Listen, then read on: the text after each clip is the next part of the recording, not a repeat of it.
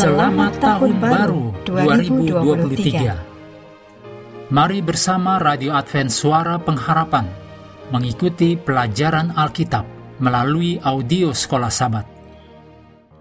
Selanjutnya kita masuk untuk pelajaran pertama di tahun 2023, Minggu 1 Januari, dengan judul Kita adalah bagian dari keluarga Allah.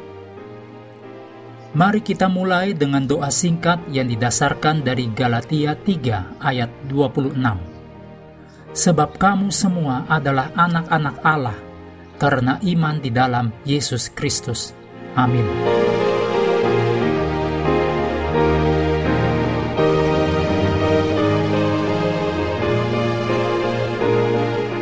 Efesus 3 ayat 14 dan 15 menuliskan, Itulah sebabnya aku sujud kepada Bapa, yang daripadanya semua turunan yang di dalam surga dan di atas bumi menerima namanya.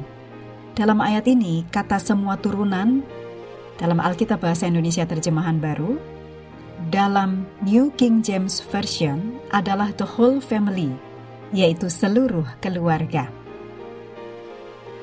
Pada awal pelayanan Yesus, dia menyatakan, "Karena itu berdoalah demikian: Bapa kami yang di surga, dikuduskanlah namamu.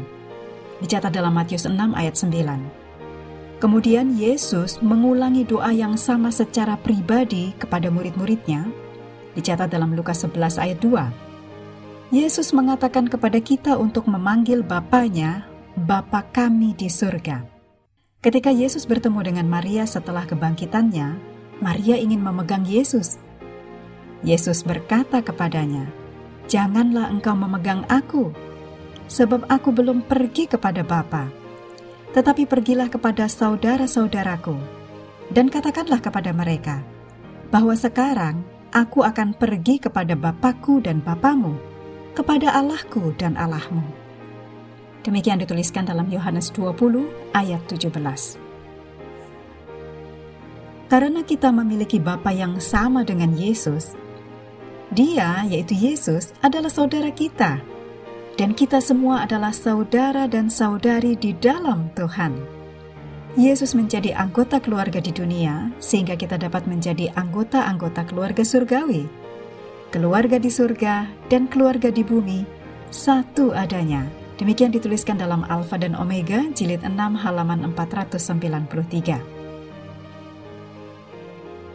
Dalam Keluaran 3 ayat 10, Keluaran 5 ayat 1 dan Galatia 3 ayat 26 dan 29, ayat-ayat ini mengatakan tentang bagaimana Allah berhubungan dengan kita dan tentunya hal ini begitu menggembirakan.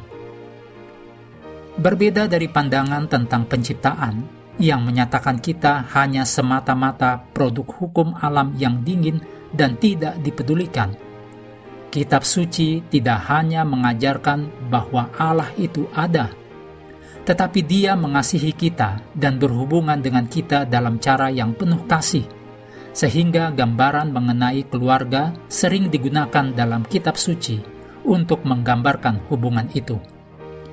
Apakah Yesus menyebut orang Israel umatku, atau menyebut kita sebagai anak-anak Allah, atau merujuk kepada Allah sebagai Bapa kita? Poinnya tetaplah sama, yaitu Allah mengasihi kita, sebagaimana anggota keluarga seharusnya mengasihi satu sama lain. Sungguh satu kabar baik di tengah-tengah dunia yang di dalam dan dari dunia itu sendiri bisa sangat bermusuhan.